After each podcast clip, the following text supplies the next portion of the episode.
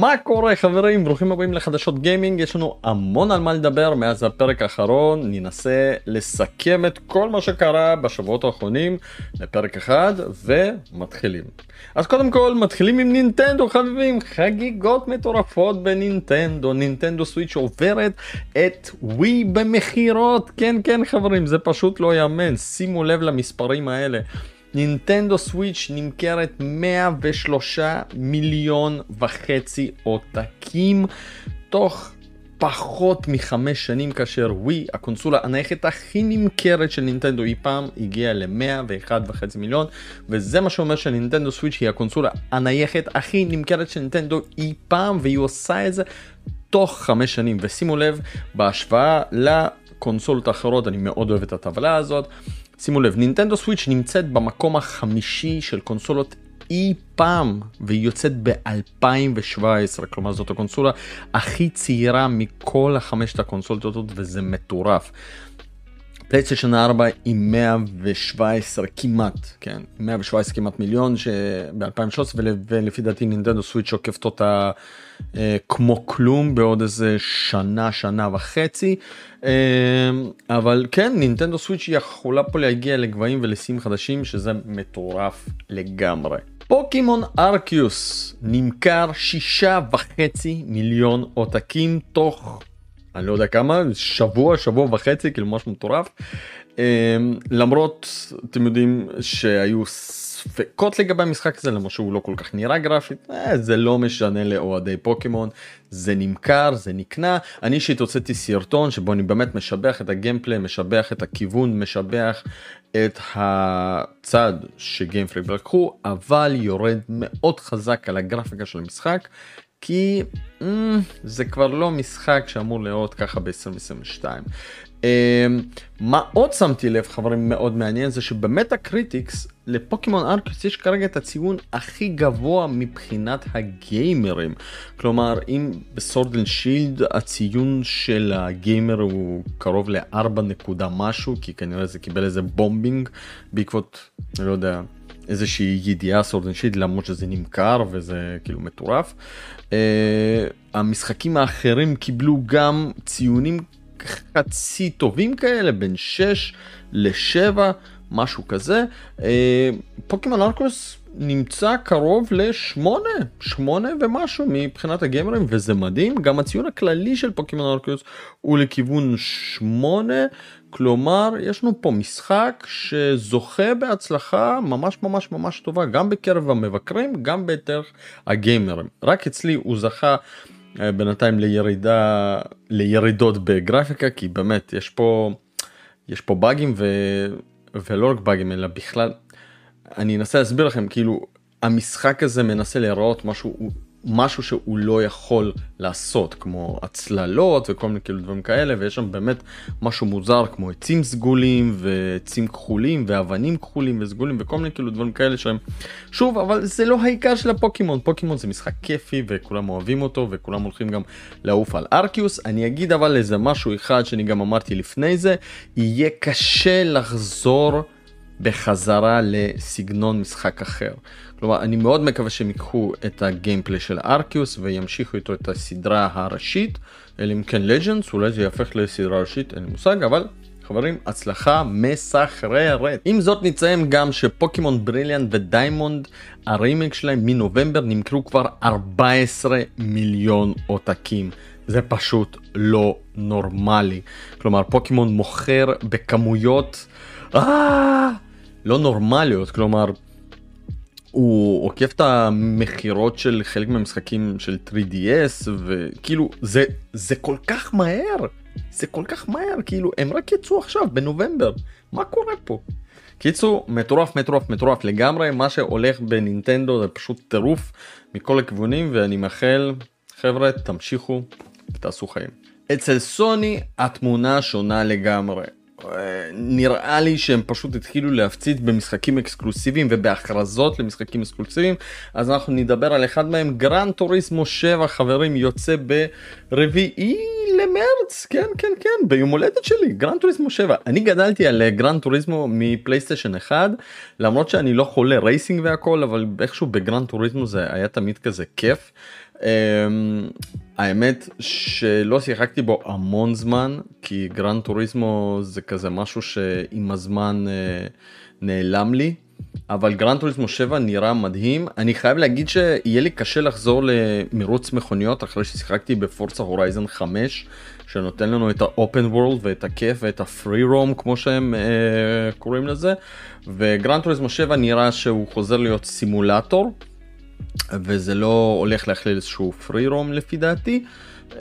זהו סימולטור נהיגה שתמיד היה ברמה מאוד מאוד גבוהה. המקביל של זה באקסבוקס זה פורסה מוטורספורט, אם אני צודק. לפורסה יש בעצם שני משחקים, אחד זה הפורסה הורייזן שזה בעצם פרי רום כזה בכיף, והשני זה פורסה מוטורספורט שזה ממש סימולטור. אז גרן טוריסמו 7 תמיד היה כיפי, אתם עושים תחרויות, משפרים את המכוניות וכולי, אבל זה לא באמת דהירה בעולם פתוח משהו. חייב להגיד שזה נראה מרשים, ואני גם זוכר שגרן טוריסמו תמיד היה בין המשחקים שנראו הכי טוב על פלייסטיישן, לא משנה באיזה דור. הכותר השביעי מגיע לפלייסטיישן 5, 2022, נפתחת בטירוף חברים, וזה נראה טוב. זה נראה טוב. לא בטוח אם זה יותר טוב בנראות מפורסה, אבל ממה שראינו זה נראה טוב. עוד משחק אקסקלוסיבי לסוני שיוצא גם למחשב, Ghostwire Tokyo, משחק שהוא סוג של היה אמור להיות מתוכנן ממה שקראתי Evil Within 3, כמובן מהיוצרים של Evil Within, Tango Games, תחת הפאבלשינג של Bethesda. שימו לב, בטסדה, אקסקלוסיב לסוני, כבר המשחק השני, הראשון היה דסלופ. יוצא במרץ חברים לפלייסטיישן 5, נראה כמו משחק של first person כזה, מהזווית הזאת, כאשר עם הכוחות שיש לכם, אתם נלחמים בכל מיני דמונים, ביצורים, טוקיו שנראית ממש ממש טוב במשחק הזה. אני חייב להגיד שסוני מתחילה את השנה הזאת ממש ממש חזק, ונראה שבאמת יש מתחיל להיות משהו ייחודי בקונסולה הזאת, רק שחבל שצריך לשלם על המשחקים האלה, כן? ובאמת משחק שנראה מפחיד, שנראה יפה, שנראה מדהים ומרשים. בוא נגיד, אם היה לי פלייסטיישן 5, הייתי נותן לו גיחה, לא בטוח אם הייתי מתאהב בו או כמשהו כזה, כי ב-Evil Within אני לא יצא לי לשחק, ואני הולך לשחק בו כנראה בקרוב, כי הוא זמין בגיימפאס אגב, אז מאוד מעניין לראות מה הם עושים עם הגוסטווייר, נחיה ונראה, נראה את הביקורות והכל. חשוב לציין שהטנגו גיימס זה חברה של מפתח מקבוצה של Resident Evil, Resident Evil 1 ו-2 ו-4, והוא עוזב, יוצר את החברה משלו, הם יוצרים את Evil Within. לא שיחקתי ב-Evil Within ולכן כאילו קשה לי להגיד, אבל שמעתי שהם משחקים לא רעים בכלל. מאוד מעניין לראות איך זה ירוץ על פלייסטיישן 5, מה יהיה במשחק הזה, איזה ציונים הוא יקבל ואיזה ביקורת. ממש ממש מעניין. עוד משחק אקסקלוסיבי לסוני, Oh my God, מה הולך פה? יוצא בשמיני לפברואר סיפו, ופה אני חייב להגיד את זה כמה מילים. מדובר בביטמאפ, ובגלל שמדובר בביטמאפ, אז לי קצת תמיד כזה עושה לי איזה בום כזה בלב, וביטמאפ זה בשבילי תמיד סטריט אוף רייג' וסטריט אוף רייג' 2 וסטריט אוף רייג' 4, ואני חייב להגיד שהסגנון הזה אף פעם לא הצליח לעבור לסביבה תלת מימדית. עכשיו, יכול להיות שתגידו, תקשיב, אנחנו לא מסכימים איתך, לא יודע, יש את יקוזה, היה את פייטינג פורס וזה. אני חייב להגיד, הכיפיות שהייתה לי בסטריט אוף רייג' 4 לא חזרה באף משחק כזה, למרות שלא שיחקתי ביקוזה, אבל לא חזרה בפייטינג פורס ולא חזרה בפיינל פייט תלת מימדי, שבכלל לא שווה להזכיר אותו, ובכל מיני משחקים שניסו להיות חצי ביטמאפ, חצי משהו אחר. שאלה היא כזאת, האם סיפו הוא באמת יהיה משחק שיוכל לתרגם את הסגנון הזה לסביבה תלת מימדית בצורה טובה? לדוגמה, מבחינה היסטורית, המשחקים שעשו היסטוריה מטורפת היא מריו 64, תרגם את הפלטפורמות לסביבה תלת מימדית בצורה מדהימה, ופשוט שינה את פני הגיימינג. זלדה אוקרינה אוף טיים וואו, לא יאמן כמה שהם הצליחו לתרגם את זלדה לסביבה תלת ממדית, וזה פשוט נתן בסיס אפילו לכל המשחקים האחרים. אפשר להגיד עוד כל מיני סגנונות, אבל מאוד מעניין לראות מה הולך להיות עם סיפו. הוא קיבל ביקורות לא רעות בכלל, IGN 9, GameSpot 9, שזה מאוד מפתיע שהם מסכימים, כי בזמן האחרון הם כמעט ולא מסכימים על אף משחק. והוא נמצא כזה לכיוון ה8 במטה-קריטיקס, וזה באמת יהיה מעניין. שוב, אין לי פלייסטיישן 5, יכול להיות אני אשחק אותו על פלייסטיישן 4, נראה מה יהיה. כרגע מסקרן מאוד. הוא נראה טוב, שליטה נראית מאוד מעניינת, פשוט מסקרן לראות איך ביטמאפ בעולם תלת ממדי. וכמובן, אם מדברים על סוני, אז איך אפשר לא לדבר על הקנייה המטורפת שסוני עשתה לפני מספר שבועות? היא קונה את בנג'י ב$3.6 מיליארד. מה אני אגיד לכם חברים? אנחנו נכנסים לתקופה שאנחנו הולכים לדבר יותר על מי קנה את מי מאשר איזה משחק יצא.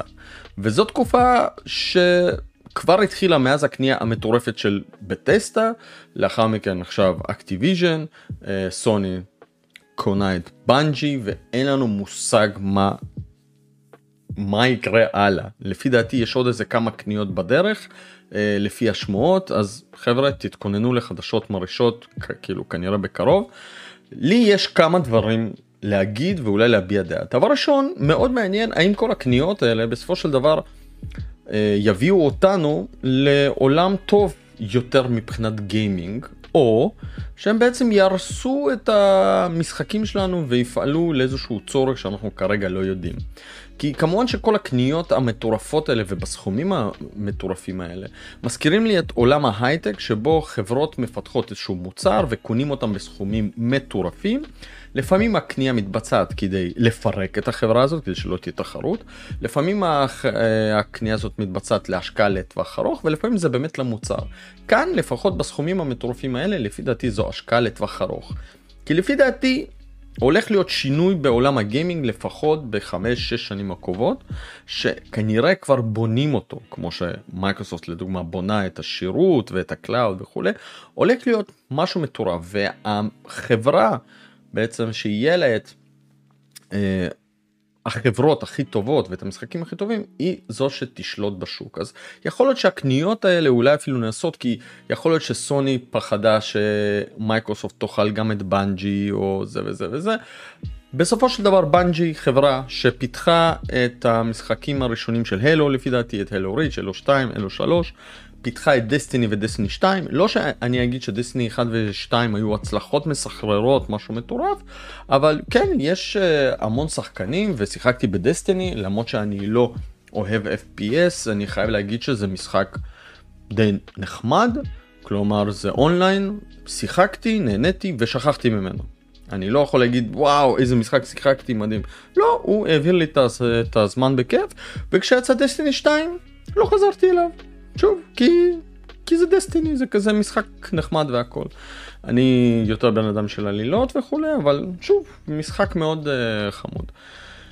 כנראה שסוני רואה בחברה הזאת משהו לטווח ארוך, אולי לפתח איזשהו באמת FPS אונליין, משחק ייתן את הבמה הזאת, אולי את התחרות לקול אוף דיוטי בעתיד, או כאילו משהו כזה, לא יודע, אבל שוב, הקנייה הזאת היא גם לא כל כך הזיזה לי כל כך, אבל זה קרה, וחבר'ה תתכוננו, יהיו עוד קניות בהמשך. זוהי מלחמה קרה שהולכת בין מייקרוסופט לסוני, שכל אחד קונה חברות, שבסופו של דבר כן תהיה משמעות. ואני אזכיר לכם, בהתחלה דיברו, שהכל יישאר להכל וזה, בלה בלה בלה. בסופו של דבר, חברים, אלדסקור 6 יוצא אקסקלוסיבי לאקסבוקס, ואין מה לעשות עם זה, וככה זה גם יקרה במשחקים הבאים בעתיד.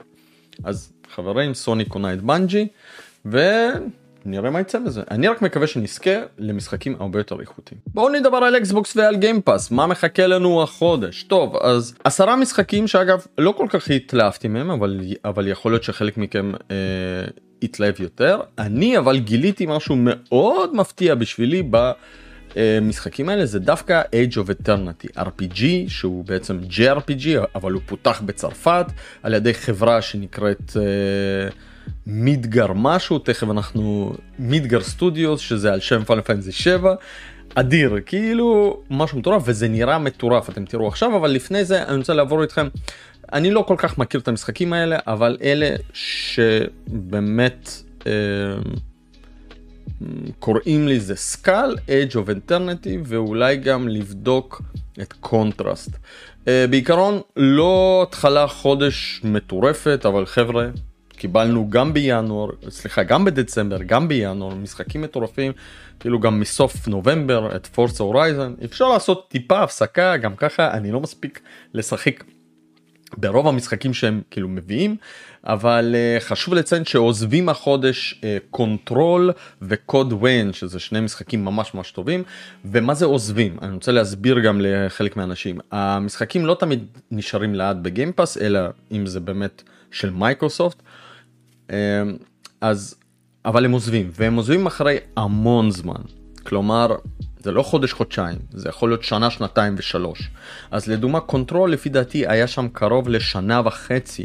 אני פשוט לא הספקתי ואז התחלתי לשחק בו עכשיו. אגב, מציע לכולם לבדוק את Living Soon בתוך Game Pass ולהתחיל לשחק במשחקים האלה כדי שלא תפספסו אותם.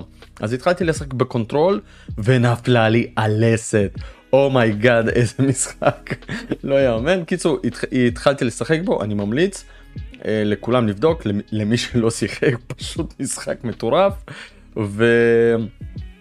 ונקבל בשמחה את המשחקים החדשים, שאגב, אני רוצה להראות לכם את Age of Eternity, שזה באמת משהו מאוד מאוד מפתיע, זה יצא קודם כל במחשב, והוא קיבל ציונים ממש בינוניים, בגלל שהמשחק גם לא היה מלוטש והיה מבוגבג, אבל גם אמרו שהעלילה לא משהו וגם הדמויות לא משהו, וכאילו בעיקרון משחק די בינוני, אבל אני חייב להגיד לכם שהוא נראה מרשים מבחינה גרפית, הוא נראה זינובלייד כזה, ואם אני אומר כבר זינובלייד, אז חברים, המלחין של זינובלייד נמצא בתוך המשחק הזה, וזה כבר מחמם לי את הלב, וחבר'ה, הוא יוצא ב10 לפברואר לקונסולות, כי הוא הגיע ל-PC ועכשיו יוצא לקונסולות, הוא גם הגיע לסוויץ' חברים בסוף החודש, אני לא יודע איזו גרסה זאת תהיה ואיך זה יראה, כי זה נראה משחק שקשה להריץ על סוויץ', אבל כנראה שהם עשו פורט, וחבר'ה, אני לא מתנגד לדבר כזה ב-Day One, משחק JRPG ב-Day One מגיע בום ככה,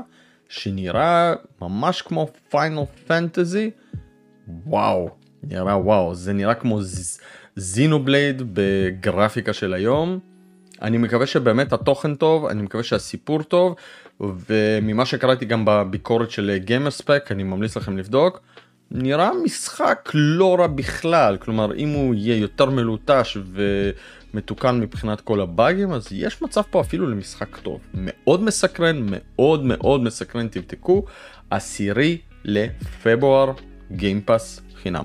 GTA 6 הוכרז רשמית שנמצא בביטוח, כלומר, לא הגיע הזמן? כאילו, GTA 5 זה משחק מפלייסטיישן 3, אתם כאילו, חבר'ה, אתם פשוט דילגתם על דור, כן? כאילו, אני שיחקתי את GTA 5 על פלייסטיישן 3, אבל כן, רוקסטאר יוצאת בהכרזה ש-GTA 6 בפיתוח. מה עשיתם עד עכשיו, כאילו? מה עשיתם? אז GTA 6 נמצא בפיתוח, ואנחנו לא יודעים בינתיים עליו כלום, כנראה שאולי... אני רוצה לנחש שהשנה או שנה הבאה נקבל יותר פרטים וזה סופר מגניב. מה שכן, יחד עם זה חברים, GTA 5 יוצא לקונסולות של הדור הזה, Xbox Series X ופלייסטיישן 5, איזה כיף. אז אם לא שיחקתם על GTA 5 על פלייסטיישן 3, על פלייסטיישן 4, על מחשב או על כל דבר, תוכלו להמשיך לשחק בו בפלייסטיישן 5, והאמת אני אגיד אוי לכם רוקסטאר אם הוא לא רץ 60 FPS 4K, נשבע לכם. כאילו תעשו לי טובה, לפחות תבטיחו לנו 4K native 60 FPS למשחק, מ-2000 ומתי? 2013, 2012, 2013 לפי דעתי. לפחות זה ירוץ אולי 4K, קיצור, נחיה ונראה, זה גם יוצא במרץ, מאוד מעניין. אני לא בטוח שאני אקנה, כי אני כבר שיחקתי בו יותר מדי, ואני לא מרגיש צורך שאני צריך לחזור אליו. אני חושב שיש מספיק משחקים שעוד לא שיחקתי, אבל כן, חבר'ה, GTA 6 בפיתוח ו-GTA 5 לקונסולות של הדור הזה. עכשיו אני רוצה לדבר איתכם דווקא על איזה משהו מאוד מעניין. איכשהו פספסתי את זה לגמרי, אבל יש לנו פה מתחרה שלישית לפיפה ולפרו אבולושן או eFootball, תכף נדבר על זה, וקוראים לה UFL, והיא צצה סוג של משום מקום עם אופציה ו-free to play. לא כל כך מובן עדיין מה זה, מתי זה יוצא. לפי דעתי יש כיוון של 2022, והם עשו הצגה של המשחק שלהם והראו שהם חתמו חוזה עם קריסטיאנו רונלדו אפילו. אבל כן חברים, יש פה משחק כדורגל חדש מבוסס על Unreal Engine שהולך להיות ב-free to play. מעניין איך הוא הולך לעשות את הכסף, אני לא כל כך בדקתי את זה, אבל יש פה באמת משהו מאוד מעניין, ואני רוצה לעשות סדר למי שלא מבין למה זה כזה ביג דיל. דבר ראשון, משחק חינמי זה תמיד טוב, כלומר משחק חינמי לקונסולות, אבל ככה, בעיקרון חברים, מה שקורה במשחקי הספורט בכלל בעולם הגיימינג הוא די הזוי, כלומר כל שנה יוצא משחק שמשופר טיפה באיזשהו מנגנון, באיזשהו engine, באיזשהם יכולות, ואתם משלמים עליו בעצם מחיר מלא. כלומר, אם מסתכלים על הצד הטכנולוגי, אפשר פשוט לשחרר פאץ' ולשלוח לאנשים להוריד. לא צריך לקנות משחק או לשחרר אותו ב$60, כי אתם סך הכל עושים פאץ', אלא אם כן אתם באמת משנים engine ועושים איזה משהו, אבל גם את זה אפשר לפתור תכלס. לפי דעתי זו חזירות, ואני כבר מזמן קונה משחק פעם בשנתיים או פעם ב3, כי הקפיצות הן באמת קטנות ממש, ואני מאוד אוהב את פרו אבולושן סוקר, בסדר? אני עם פרו אבולושן סוקר מהפלייסטיישן הראשון, עוד כשקראו לו International Superstar Soccer Pro Evolution, ואני מאוד אוהב את הסימולטור, כי מבחינתי פרו אבולושן הוא יותר סימולטור, ופיפה הוא יותר ארקייד. עכשיו זה השתנה עם הזמן, איפשהו בפיפה 10, אני חושב בפיפה 12, הם עשו איזשהו קפיצה מדרגה, ופיפה התחילו ממש ללכת לכיוון של הסימולטור כדורגל. כלומר, מה זה אומר? אם פעם בפיפה הכדור היה תמיד מודבק לשחקן, אז אינטרנשיונל סופרסטאר סוקר הראשונים שהפכו את הכדור לאובייקט, וזה היה אובייקט חופשי במגרש שהיה אפשר באמת ליהנות מהפיזיקה של הכדור הזה, אפילו בפלייסטיישן 1 חברים. פיפה היה הרבה יותר קל, היו טריקים, היו פשוט כאילו כפתורים שאתם לוחצים והיה אפשר פשוט להפקיע גול בכל פעם, כאשר בפרו אבולושן אתה ממש מזיע כדי להפקיע גול. אני גם זוכר את הפעמים הראשונות שהייתי מפעיל את המשחקים של הפרו אבולושן, והייתי אומר אני לא מכבה את הקונסולה עד שאני לא מפקיע גול, כי לא הצלחתי להפקיע גולים, עד שאתה לא ממש לומד ואתה מנסה וכל מיני דברים, וזה מבוסס על היכולות בדרך כלל ולא על איזה שהם כפתורים, טריקים וכולי. עם הזמן זה השתנה, ופיפה באמת השתפרו, אני חייב להגיד, וחוץ מזה הם הכניסו את אחד מהמנגנונים הכי ממכרים שיש, שזה האולטימטים. אולטימטים מדהים, אין דברים כאלה, אני חושב שזה באמת אחד הדברים היפים. פרו אבולושן ניסו לעשות משהו משלהם, וזה נראה רע. זה גם משתמש בלוטבוקסים, אני לא בטוח שזה משתמש גם עכשיו, אבל זה לא נראה טוב. זה לא נראה טוב, זה לא מרגיש טוב, זה לא כזה כיף כמו האולטימטים. האולטימטים ממש מגניב. למרות זאת, אני ממשיך לשחק בפרו אבולושן, ודווקא במוד של המאסטר ליג, שזה סוג של אתה מנג'ר של הקבוצה, אתה מנהל וכו'. לפני שנה פרו אבולושן מחברת קונאמי, שמאוד גרידית אגב עם השנים, וכל הסיפור גם עם ה-NFT עכשיו וכו', שזה פשוט הזוי, הכריזה ש פרו אבולושן הולך לשנות את השם לאי-פוטבול, וזה הולך להיות free to play. עכשיו זה לא ממש free to play, אבל בואו אני אסביר שהם עשו איזושהי מהפכה בעולם הכדורגל, שכנראה שגם פיפה תצטרך להיכנס לתוכה, וכמו שאנחנו רואים גם עוד שחקנית UFL מתחילה להיכנס לדבר הזה. מה זה אומר? זה אומר שהמשחק הבסיסי הוא חינם. מורידים את אי-פוטבול ומשחקים בו. אם אתם תרצו נגיד את המוד של המאסטר ליג או את המוד של האונליין גיימינג וכו', אז אתם משלמים איזשהו סכום מסוים ואתם קונים את המוד הזה, אבל אתם קונים את זה חד פעמי. וכלומר כל הפאצ'ים וכל המשחקיות וכל זה בעצם יתעדכנו משנה לשנה, וזה מה שעושה פה את השינוי. כלומר אתם לא תקנו את המשחק מחדש כל פעם ב-60 ב-70 דולר, ואם לא ב-100 דולר כל מיני גרסאות מיוחדות. מה שכן, לאי-פוטבול הייתה השקה מזעזעת, וזו אחת האכזבות הכי מטורפות של השנה. והבעיה הייתה זה ש פרו אבולושן סוקר הסתמך על אנג'ן של פוקס אנג'ן, שזה היה האנג'ן שפיתח קוג'ימה לצורך משחקי המטל גיר שלו. ואני חייב להגיד שזה לא היה כזה אנג'ן רע, אבל לכדורגל הוא היה בינוני. כלומר, פרו אבולושן תמיד נראה טיפה פחות טוב מפיפה, ולפעמים הרבה פחות טוב מפיפה, אני לא יודע אם כולם הסכימו איתי, אבל הוא נראה רע יחסית לפיפה. ובאי-פוטבול מה שהם עשו, אז הם פשוט שינו אנג'ן ל-Unreal Engine, והתוצאה הייתה מזעזעת. כלומר אתם יכולתם לראות את כל התמונות המזעזעות האלה של הפרצופים העקומים וכולם כאלה, והראש לא מחובר לגוף וכל מיני דברים כאלה. וזאת הייתה ההשקה של eFootball בספטמבר לפי דעתי, והם דחו את ההשקה הבאה, כלומר הם לקראת אפריל אמורים לעשות השקה נוספת, להוציא את כל המודים, את הקטע בתשלום, את הקרוס פליי בין הקונסולות, את הגרסה למובייל וכו'. כלומר אי-פוטבול הולך להיות ממש חזק. הייתה להם פשלה בגרפיקה, ואני חושב שירדו עליהם יותר מדי חזק. כלומר כל האוהדי פיפו פשוט התחילו לפרסם את כל התמונות, והאמת שאני נכנסתי לשחק, אז כן, גיליתי באגים בגרפיקה, גליצ'ים וכו', אבל המשחקיות הייתה מדהימה, וגם הזווית אגב, הם שינו זווית ועשו זווית ממש מעניינת, שאם תשימו לב, כשאתם משחקים בכדורגל, אז במקומות המרוחקים למגרש, כלומר למעלה ולמטה, יש כזה לפעמים נראות של השחקן מרחוק, ואז אתם לא באמת רואים. ופרו אבולושן סוקר באי-פוטבול עשו בעצם זום לאזור של האקשן, של מה שהולך, וזה פשוט מטורף, אני ממש אהבתי על זה. חוץ מזה, שליטה מאוד איטית וקשה, והיה קשה להפקיע והכל, הגרפיקה הייתה לא טובה, מבוגבגת. אז חברים, הם הולכים לתקן את הגרפיקה, והולך להיות אי-פוטבול, כנראה חינמי,